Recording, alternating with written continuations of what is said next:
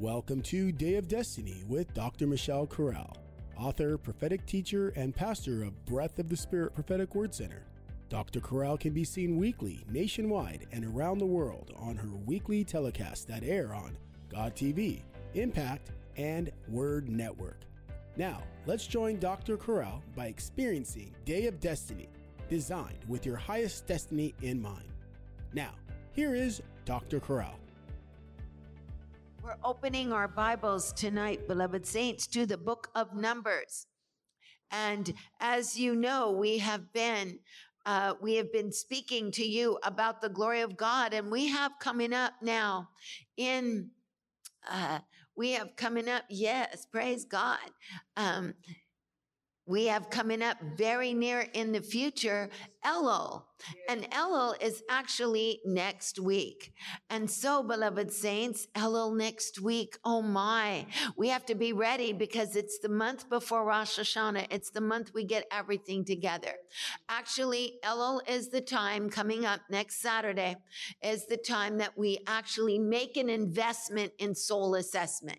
Can you say that with me? Making an investment in soul assessment.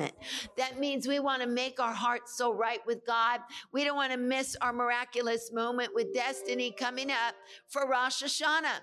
This is a time to take inventory. This is a time to take an assessment of our attitudes and anything that can block our destinies. So tonight, beloved saints, first of all, we're looking at Numbers chapter one, and we're opening to Numbers because we have been speaking to you about bringing heaven down to earth and how heaven comes down to earth. And we have shared with you for the past few weeks, the holy fire, how the fire brings the heaven, brings heaven down to earth. How is the glory of God miraculously manifested? And so, beloved saints, we are seeing here in God's word, hallelujah, the miraculous manifestation of God's glory. Let's go just for a moment to Numbers nine before we look at Numbers one. And we see the prophetic agenda of Moses. And that prophetic agenda is the glory coming and the glory remaining, because the whole book of Numbers is about constraining the presence of God. And the book of Numbers teaches us in the first portion, the prophetic agenda. Say it with me, the prophetic agenda. We don't want to study the Bible like a library book. We want to study the word of God and receive a personal, powerful prophetic message for our lives. And the prophetic agenda of the book of, Mo- of the book of Numbers is that Moses teaches us how, what constrains the glory and what restrains the glory. Now, I don't know about you, but I want the glory of God constrained, don't you? Yes. Things that constrain the glory of God and things that, hallelujah, that constrain the glory of God, and that which, beloved saints, also how we maintain the glory of God, how we, how the glory of God is maintained in our lives. We don't want to grieve God. We want the glory miraculously manifested in our lives. We want to see the work of God miraculously manifested. And so Moses does this incredibly. What Moses does is that, first of all, Moses is going to isolate for us a tribe that has been separated and consecrated, and it is through this tribe that heaven comes down to earth.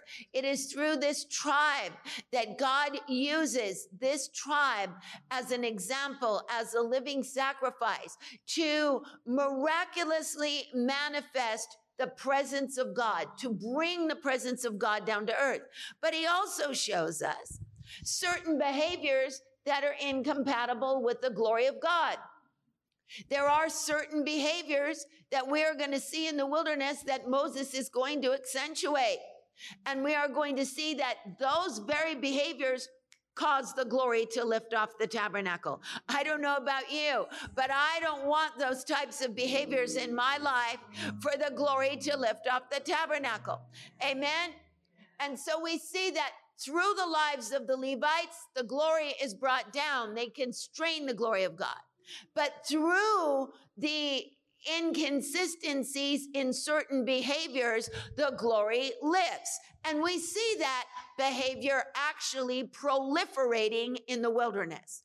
We see that it happens not once, not twice, but several different times through several different individuals. So first of all, let us look at the glory cloud itself. Verse fifteen, we've already studied this, but I want us to look at it because this is the objective of Moses. On the day that the tabernacle was reared up, namely, Um, the Bible says covered the, the glory, the cloud covered the tabernacle, namely the tent of the testimony. And it was at evening that there was upon the tabernacle, as if it were, the appearance of fire till morning.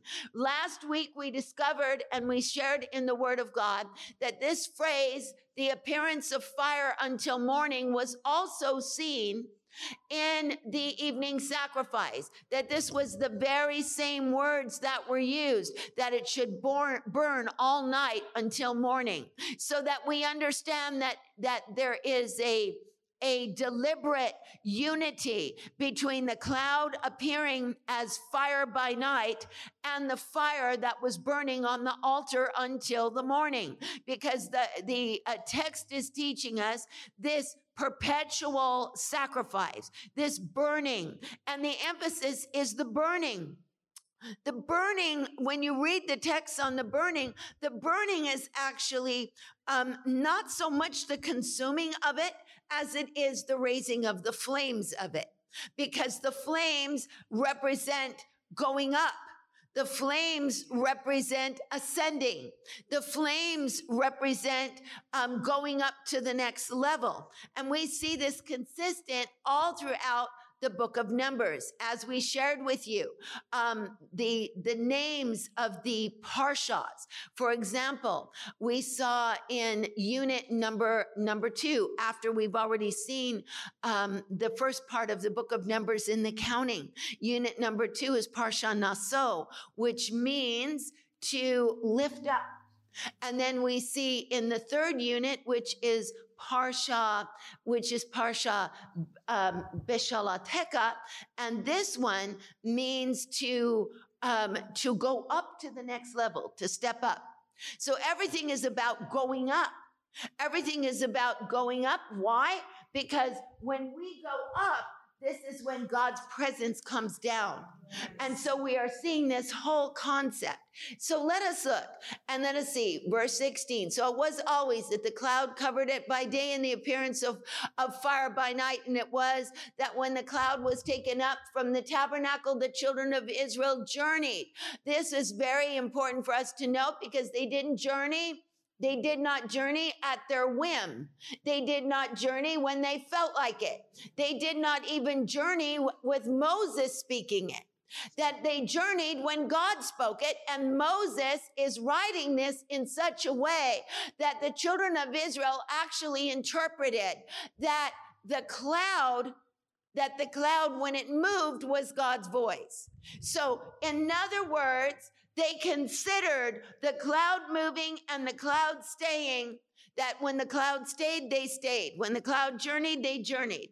And whether it was a month or a year, or even if the cloud only stayed in a place for two days, even after they packed up everything, set it up, and then within hours they have to move, they considered it the voice of God. And this is a teaching to you and I, that we must follow the leading of the Holy Spirit in our own lives. We have to learn how to become so spiritually sensitive that we don't miss God, that we actually know that the Holy Spirit leading us is the voice of God to us.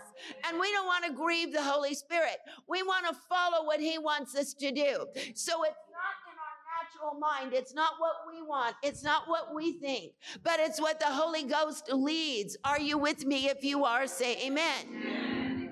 And so we see this in the leading with the children of Israel and the pitching in their tents. And the text goes over this in documented detail. All right. So now let us go just for a moment. And we are going to look at character traits because that's what the month of Elul is all about.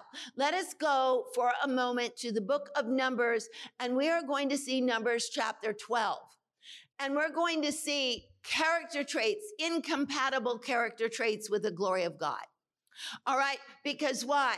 We want the glory to stay with us, don't we? We don't want to get out of God's will. Yes. How many of you want everything God's got for you next year? Yes. How many of you want when Rosh Hashanah happens for you to be shifted into a whole new level? Yes. How many of you, when the biblical feast comes, say, God, I want to be such a different person. God, I want every door of destiny. I don't want to go around the same mountain I've been going around for twenty years. I want a breakthrough, and I want my children to have a breakthrough. Amen? All right, so we want these breakthroughs. So let's look and see what the text is teaching us about behavior that's incompatible with the glory of God and actually causes the glory to lift. Numbers chapter twelve, verse one says, and Miriam and Aaron spoke against Moses because of the Ethiopian woman whom he had married, for he had married an Ethiopian woman. Why does the text need to tell us twice? All right, um, first of all, Uh, this woman that he married, actually, it is, has nothing to do with her ethnicity at all. It has to do with Moses living in another tent. He didn't live with her. He lived in another tent because of his life with God. And so that's what the rabbis tell us. So um, because of this, notice what's going to happen. Verse two, it says, they said, this is very important for us to know. This is not written just so we know it happened. This is written for our instruction because the Bible doesn't tell us, the Bible teaches us. The Bible says here, has the Lord only spoken by Moses? Hasn't he spoken by us also? And the Lord heard it. Hmm. Notice that it's not just the Lord hearing about the Ethiopian woman, because that really was not the issue. Was he's, they're judging him, feeling that he is lording himself above who they are by not being in that tent, all right? And so that he has made himself more important than they are. But he is the leader. And notice that they have put themselves on Moses's level. Do you see that? And so it qualifies them somehow to be able to criticize when a person puts a, a leader themselves on the level of the leader. They begin to criticize the leader. That is the sign they put themselves on the level of the leader. And that's what the text is teaching us. Do you see that? Has the Lord only spoken by Moses? Hasn't he spoken by us also? She's a prophetess, and it is really true. She is.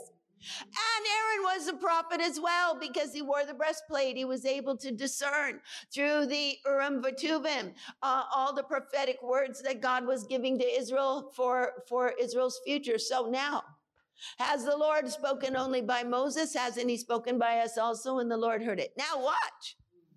Verse three, the Bible is going to give us in the resume of Moses the character trait that qualified him for his position. Notice what verse three says. The man Moses was the meekest man on the face of the earth. Do you realize that? Yeah. Do you realize that he did not use his position to become great in the eyes of the people? He didn't use any of his position to meet any emotional needs that were not met. Sometimes individuals have needs within their own ego, and, and their ego, there's a difference between um, fulfillment within yourself and, and self-fulfillment and ego. Ego um, is a very warped way of meeting self-fulfillment. And so oftentimes when we walk, of course, when we walk in the ways of God, everything, there will always be self-fulfillment. But in this case, they're judging Moses. And the Bible says the man Moses was very meek above all the people on the face of the earth. This is the Bible qualifying Moses for his leadership position. Remember, there are character traits God uses and character traits God refuses. Character traits God refuses. Say it again. Character traits God uses. Character traits God. And character trait? Okay, this is one of the character traits God chooses. The man Moses was the meekest man on the face of the earth. Character traits God refuses. Look at Miriam and Aaron right now, how they're behaving. All right. And the Lord spoke suddenly to Moses and unto Aaron and, and unto Miriam and said, come out, you three, to the tabernacle of the congregation. And they three came out, and the Lord came down in the pillar of the cloud and stood in the door of the tabernacle and called Aaron and Miriam. And they both came forth. And he said, hear now my words. If there be a prophet among you, I, the Lord, will make myself known to him in a vision. I will speak to him in a dream. But it shall not be so, uh, it says, but my servant is not, Moses is not so, who is faithful in all my house. So we already straightened that problem out. They were trying to say he's not faithful. Who's faithful in all my house? With him, I will speak mouth to mouth, even apparently. So this is why he is living the way he is living. Um, he, he will speak mouth to mouth, even apparently, not in dark speeches, and the similitude of the Lord will he behold. Why were you then not afraid to speak against my servant Moses? It wasn't that you're afraid of Moses. It's that you don't want to sin against God. Yes. Hello, somebody. I said that the fear of God is not because you fear a person, yes, but the fear of God is that you don't want to sin against God. Yes. And one of the reasons we don't see wonders in the church is because wonders produce the fear of God. The Bible tells us in the book of Acts that fear came upon them all. Are you with me? I don't know if we're able to handle that type of fear, but I want you to understand it's not fear that's an anxiety. It's not the kind of fear that you need to get delivered of. It is the kind of fear that is a type, it's an attribute of the Spirit of God. The Bible tells us that the Messiah, let's go for a moment to the book of Isaiah, the eleventh chapter. And I want you to see Isaiah eleven with the seven attributes of the Spirit of God that are revealed in the book of Isaiah. The seven attributes of the Spirit of God, and there shall come forth a rod out of the stem of Jesse. Uh, out of his roots, and the Spirit of the Lord will rest upon him with the spirit of wisdom, understanding, spirit of counsel and might. Watch this. The spirit of knowledge and what? Fear, Fear of the Lord. This is called Yira. Yira. Say it with me. Yira. Yira. Yira is fear of the Lord. You know, so often we say that word Jehovah-Jireh. It's really Yira. It's really Yira. Okay, and Yira really means the fear of God. And so, of course, we know God is provider, for the Lord is provided, but we have our own little way, and that's beautiful, and that's wonderful. But Yira is an attribute of fear of God. It means we don't want to sin against God. It means I don't want to grieve God. I don't want to lose the anointing. I don't want to lose what God's given to me. I want to protect it. Are you with me? Amen. If you are, say amen. Amen. Going back to the text in Numbers chapter twelve.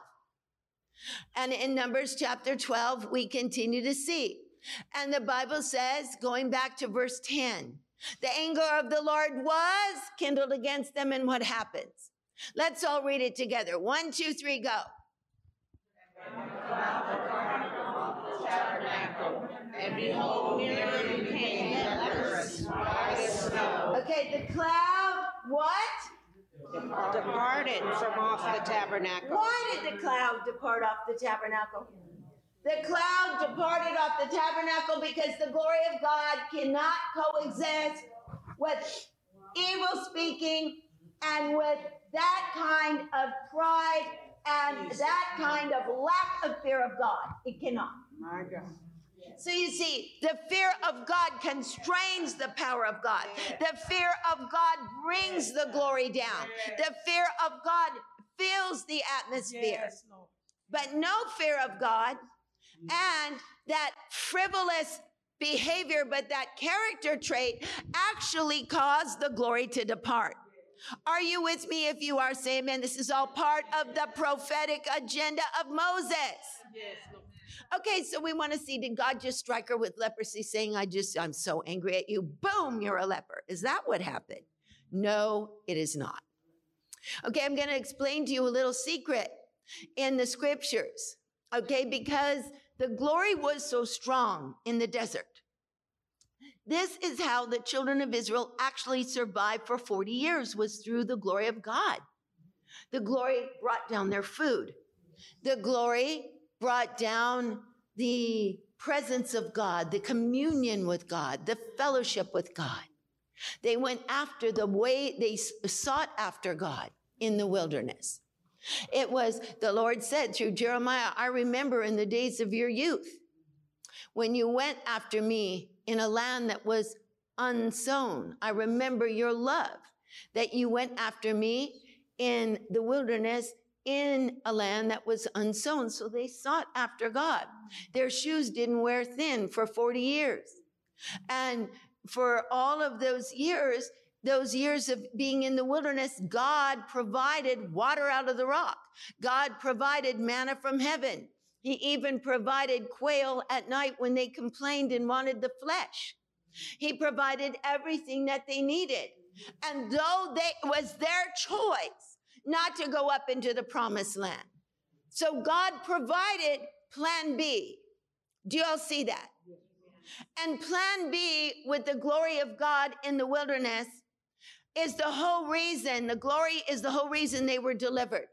Because you see, individuals that have been through bondage, individuals that have been under the yoke, individuals that have a lot of, of um, what, what we might call dysfunctional behavior in the families and dysfunctional relationships, need the glory. The glory to break the yokes, the glory to heal them, the glory to deliver them, the glory to set them in their place, the glory to put them in the path, the glory to set them in their destiny. Are you with me? If you are, say amen. Because it is those that have been through that type of rejection that God has placed a supernatural election. And the only way to get to that election is through the presence of God. Are you with me? If you are, say amen. Okay. So what is this concept? And most of you already know it. But what is this concept? Leprous as white as snow. Go with me to Leviticus, please. Leviticus, the thirteenth chapter. I want you to see in Leviticus that this is, there are many words in Hebrew that are non-translatable in English. And so the writers don't know how to translate it because there's no way, because they're concepts in Hebrew. This is a word called zara'at.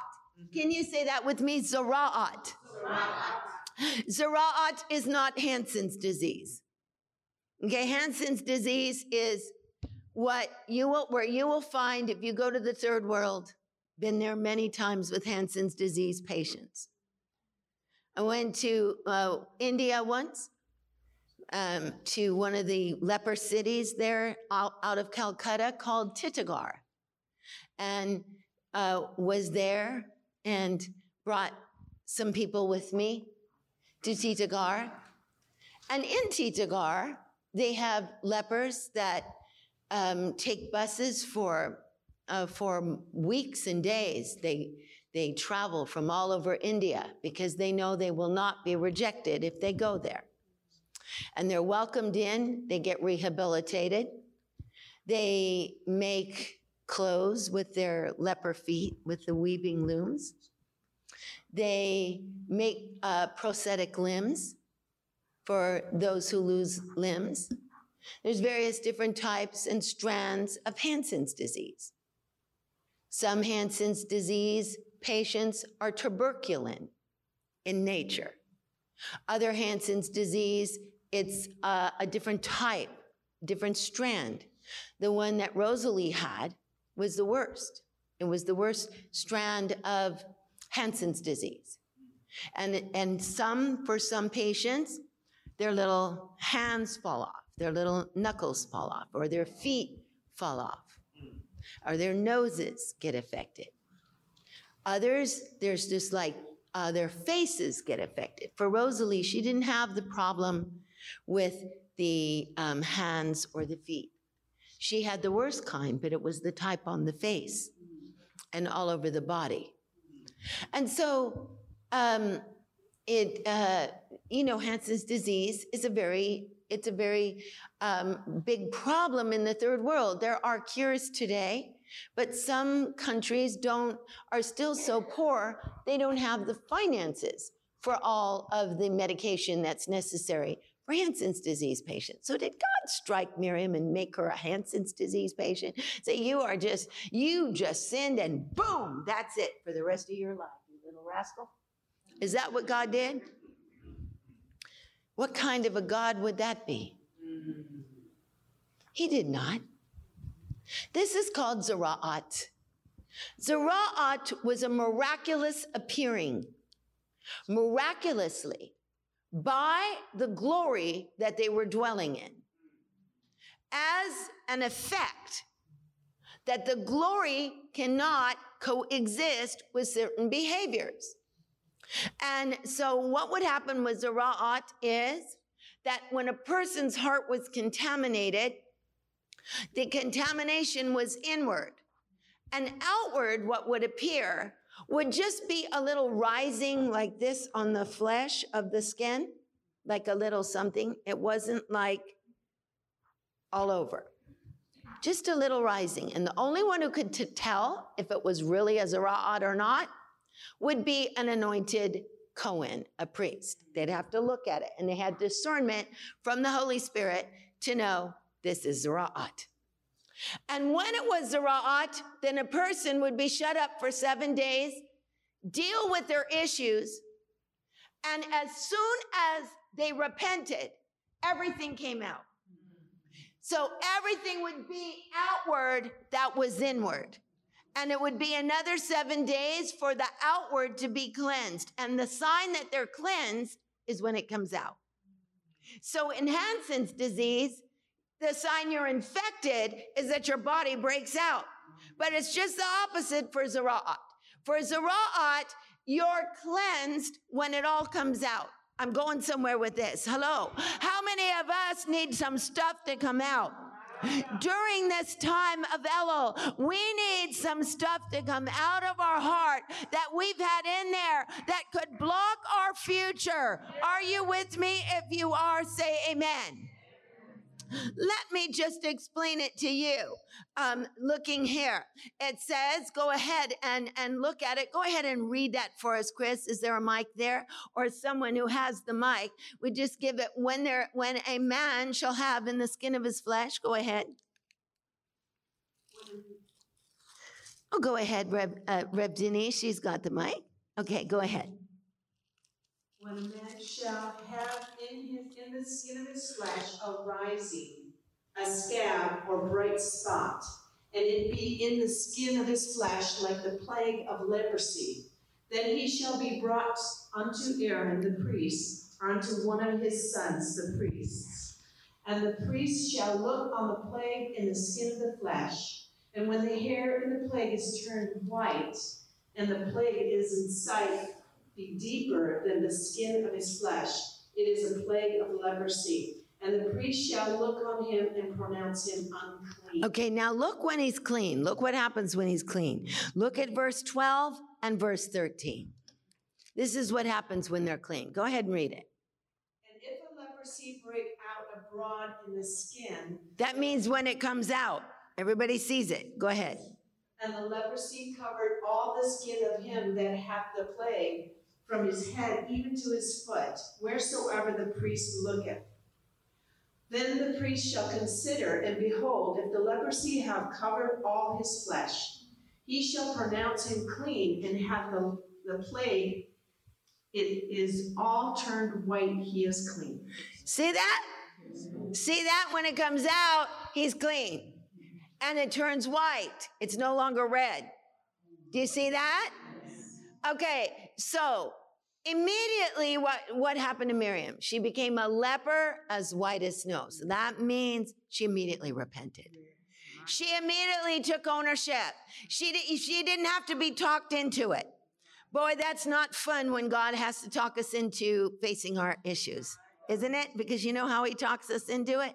He'll put us through some things. Hello, hello, I said, I don't want to be talked into it. I'd rather face it right now. I don't really want to go around the same mountain and have to be talked into it by God. I'd rather just have the Lord show me my heart and take ownership for behavior, because to me, I don't have time to go around this mountain another twenty years. Are you with me? If you are, say amen. Amen. Hallelujah. All right. Now, beloved saints, coming up this, this Saturday, next Saturday, not this Saturday, is Elul.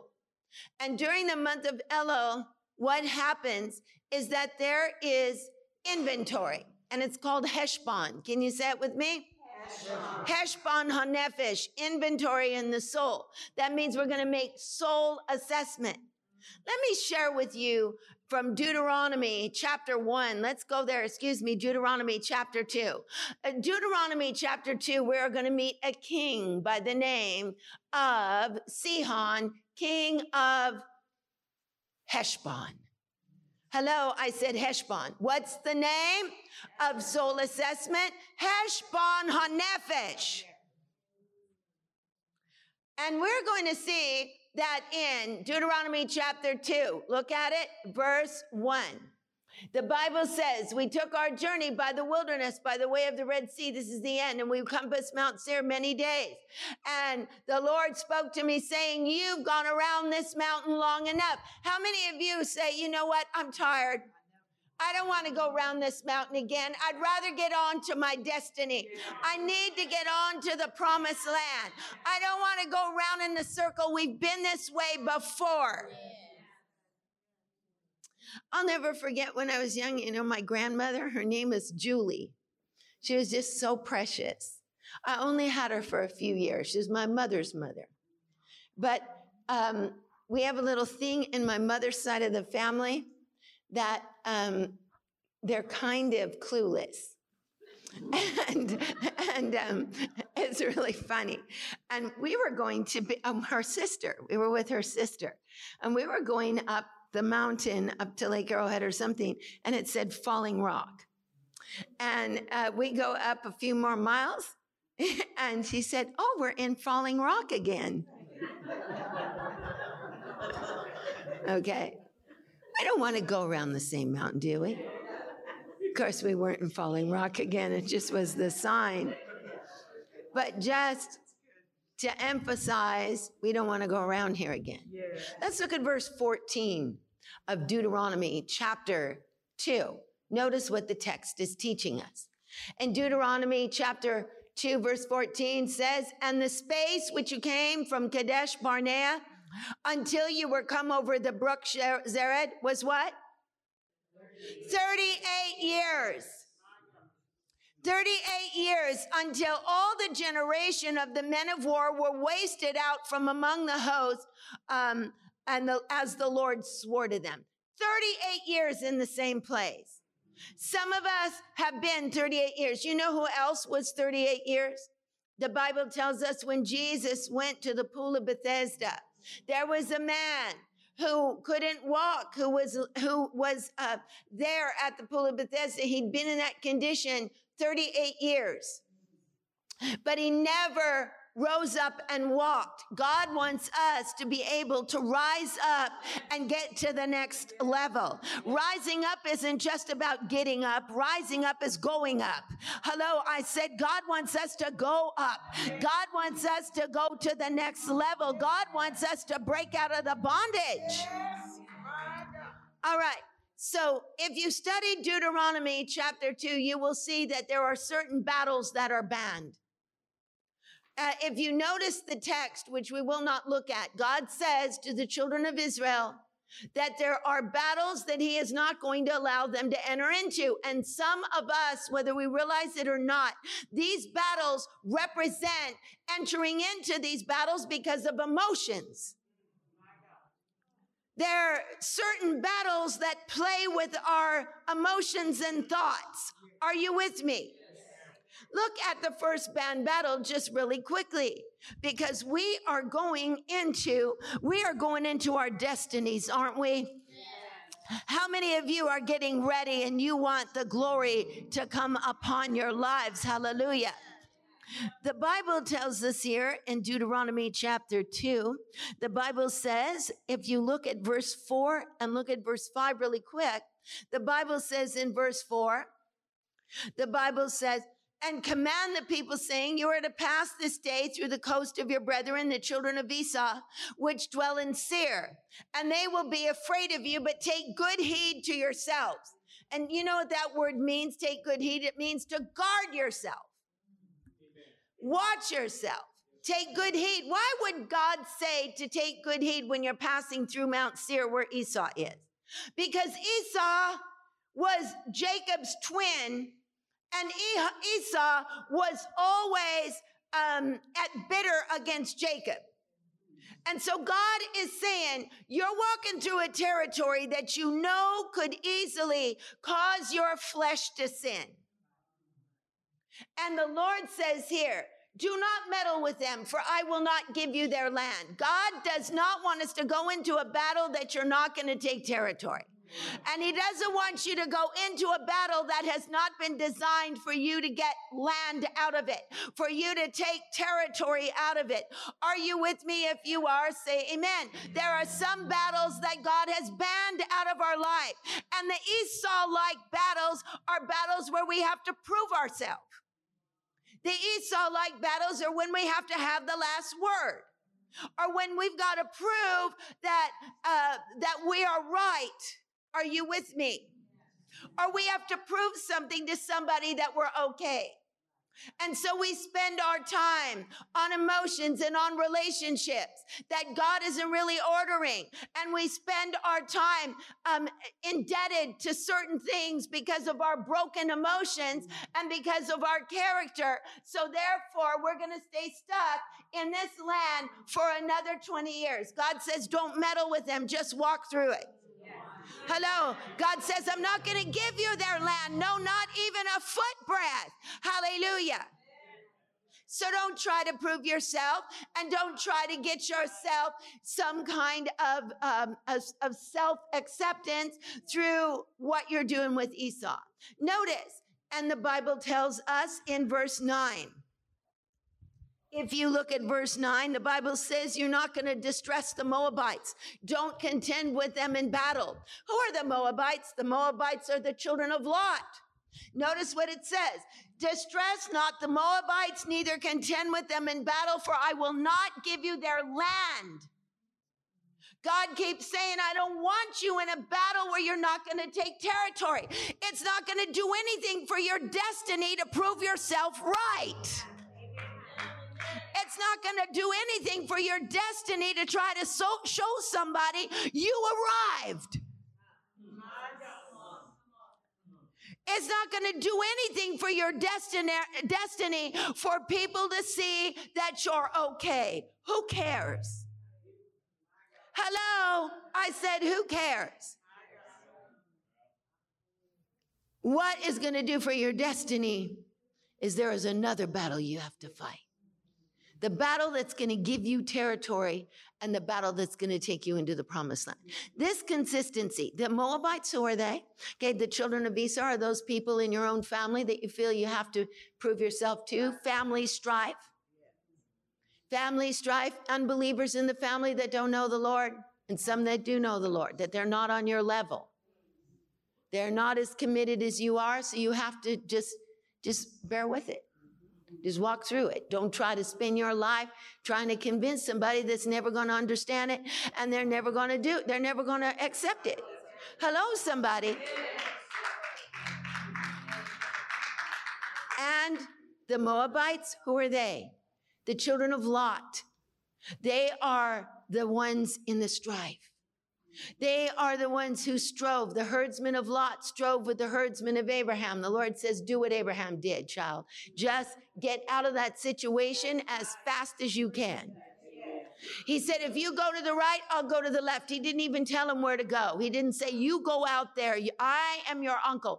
I gave you all that money. You are the one who became rich because of me. But he didn't do that. He just said, you go to the right, I'll go to the left. You go to the left, I'll go to the right. There will be no strife between us. Do you understand? And though they separated, when Lot got himself in trouble and was kidnapped by the kings of Canaan, what happened? Abraham went and rescued him. And the Bible says, Lot, his brother. Because why does the Torah say Lot, his brother? Because he loved him like, still like a brother, though he separated from him. Are you with me? So what battles is God going to allow? See, these are bad battles. See, some of us have been wrangled in the wrong war, and that's why we're not getting anywhere. Some of us have been spending our time, spending our effort, spending our, our strength on battles that God has banned. But what is the battle that God is calling us unto? Where is the battle that we're going to really get ahead in our d- destiny? Look at this. Look what the Bible says. Go with me to Deuteronomy two, continue. And read verse twenty-four. Rise and take your journey. Verse twenty-four. The Bible says, rise and take your journey and pass over the river Arnon. For behold, I have given into your hand Sihon, the king of the Amorites, king of what? Heshbon. Heshbon. Same word for soul assessment. King of Heshbon. What is it in Hebrew when you take assessment of your soul? Heshbon hanefesh. Nefesh, same word. Say it with me. King of Heshbon. King of Heshbon. Heshbon hanefesh. Do you know Sihon was a giant? So God is saying, you want territory? Then I'll show you how to get territory. Face the giant of your pride. Face the giant of whatever it is in your life that's blocking your destiny. Face the giant of unchristlike behavior in some area. Face the giant of gossip. Face the giant of critical thinking. Face the giant of complaining. Hello, somebody. I'm not getting a whole lot of witnesses here. Bring that giant down. That's the battle God wants us in. God is saying, I want you in the battle to correct your character. I want you in the battle to be humble. I want you in the battle to not always have to be right. I want you in the battle to walk in love. I want you in the battle to put to death the old man. Are you with me?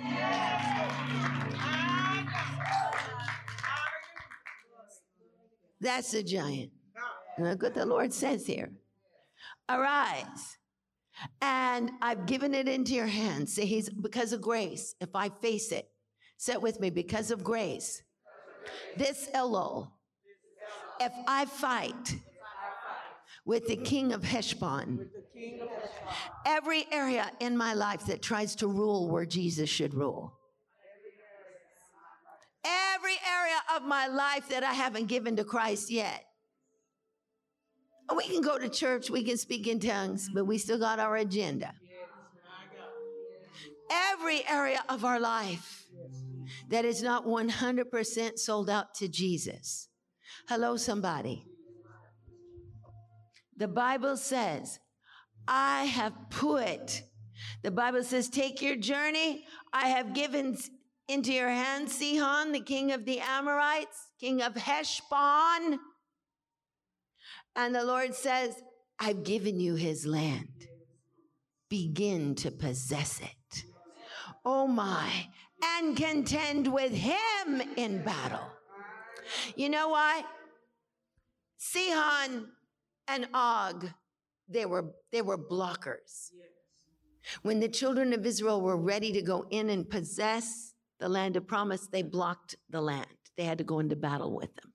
Say this with me. Everything that's blocking my passageway to the promise that God has for me, I'm going to get rid of it. because I'm going on to my destiny. Stand to your feet. Hallelujah. Shall we shout the victory? Hallelujah. Shall we shout the glory? Thank you for joining us today on Day of Destiny. We invite you to our website at my day of destiny dot com, where you can easily access other podcasts and obtain your copy of Doctor Corral's latest book, Secrets of the Anointing. Also, we want to take this moment to invite you to engage in extending your hand of kindness by planting your seed or offering for multitudes that include orphans, providing water wells, providing medical supplies, clinics, feeding programs, and many other services to the suffering church, and through efforts of evangelism worldwide. Just go to our website and click the donate button or text to give. Text HESED, C H E S E D, to seven seven nine seven. That's HESED, C H E S E D, to seven seven nine seven. You are also invited to visit Doctor Michelle Corral Facebook or Instagram. We look forward to having you encounter the anointing with us on our next Day of Destiny podcast.